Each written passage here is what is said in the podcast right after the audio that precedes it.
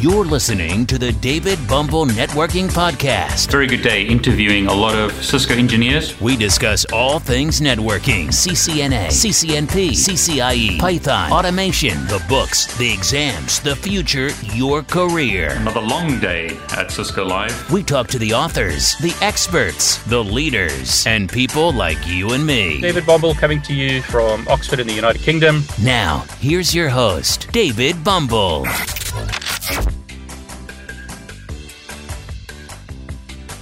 In a previous video in my WSL series, I showed you how to get Docker up and running on WSL version 2 on a Windows 10 computer.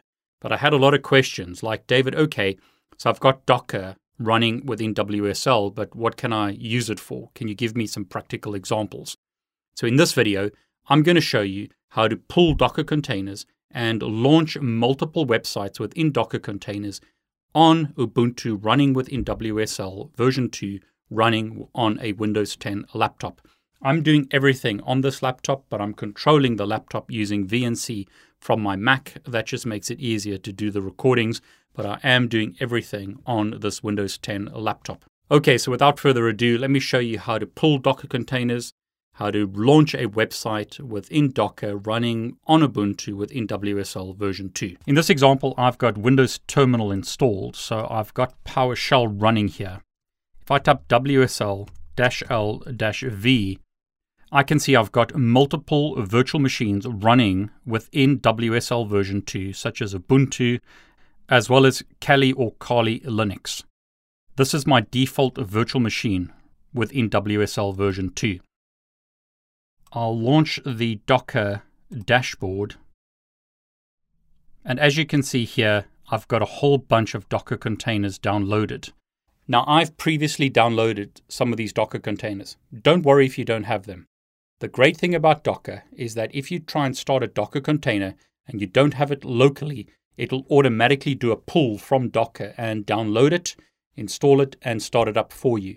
So, Docker makes it very simple to share applications because everything is contained within this container. Makes it very simple to start new applications on your PC. If I go to settings, under general, you can see that I'm using WSL version 2. I'm using Windows Home here, so that's the only option I have available. Under resources, WSL integration, you can see I've got Docker enabled on these two Ubuntu virtual machines it's also enabled on the default WSL distro, which is actually Ubuntu 20.04.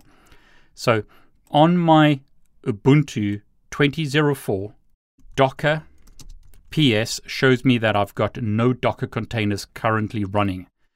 So I've got Docker installed, but no containers are currently running. So as an example, if I go to localhost, now this is running within Windows, and go to port 8080, nothing will happen. This will time out because I don't have a web server running on port 8080 on my local computer. No web servers currently running on that port. But what I'm going to do is I'm going to start a Docker container. I'm going to map port 8080 on the outside to port 80 on the Docker container. So when I connect to port 8080 on my local host, it's going to map to port 80 on the Docker container the Docker container has a web server running. I'm going to start the getting started Docker container. So that's now running. If you don't have that running, it'll do a Docker pull. So you, you might see some different output to what I've got here. I've previously downloaded this, so it just starts it locally. But if you don't have it installed, it'll pull it and then start it. So if I type docker ps, you can see that this Docker container with this name is currently created and running. This port is mapped to port 80 on the Docker container. So go to my browser and notice the website now displays. This is a command that you could run, which is very similar to what I've run. And you told that D runs the container in detached mode, in other words, runs it in the background. P allows me to specify the port. In my example, I used port 8080 to port 80 rather than what they did here of mapping port 80 to port 80. And this is the image that they are using. So, as an example, let me copy that and I'll paste that in. Notice it says unable to find this image locally, so it's pulling that image. So, Docker PS, I've got two images running. So, localhost port 80. And I don't even have to put the port number in because the default is port 80. Notice I've got a Docker container running on port 80 and I've got a Docker container running on port 8080. I've got two Docker containers now up and running with WSL version 2 on my Windows 10 computer. So back in PowerShell, WSL L V, notice I've got this virtual machine running within WSL version 2. Here's that virtual machine, and at the moment I've got two Docker containers running. So let's start another Docker container. So what I'll do here is start an nginx website. I'm going to give it the name my website. The port number that it's going to use is 8081. So at the moment, if I go to localhost port 8081, this will time out because I don't have anything running on that port. So notice connection is refused. But if I start that Docker container, it's now running. So Docker PS shows me that I've got three Docker containers running. Here's the newest one. I'll refresh that page and notice I can see that a website is available. Now, this is very basic. You'd have to edit to this if you wanted it to do something. But NGINX is a very popular way of hosting websites today. It gives you a lot of powerful functionality. So you can have a look at their website as an example to get details. But I am running that website on my local computer. So these are again websites running within a Docker container, running within Ubuntu 20.04, running within WSL version 2 on Windows 10. Okay, so let's start another one. In this case, I'm going to run Tetris on port 8082. So, localhost, port 8082. Again, this will time out because I don't have anything running on that port number. What I'll do is keep that in the background and I'll start this. So that's now started. And notice you can see the page in the background refreshed and something's happened. So Docker PS shows me I've got four websites running. I can press spacebar and now I can play Tetris if I wanted to. So I can decide where to put my Tetris blocks. I won't bore you too much because I'm not great at Tetris, but as you can see here, I've now got an additional website running. In this case, it's Tetris as the functionality within Docker. The port number used here is 8082. Port 8082 is mapped to port 80 on that web server, and there it's running. Now I could stop my Docker containers. So if I type Docker, I'll see various options, and one of them is stop.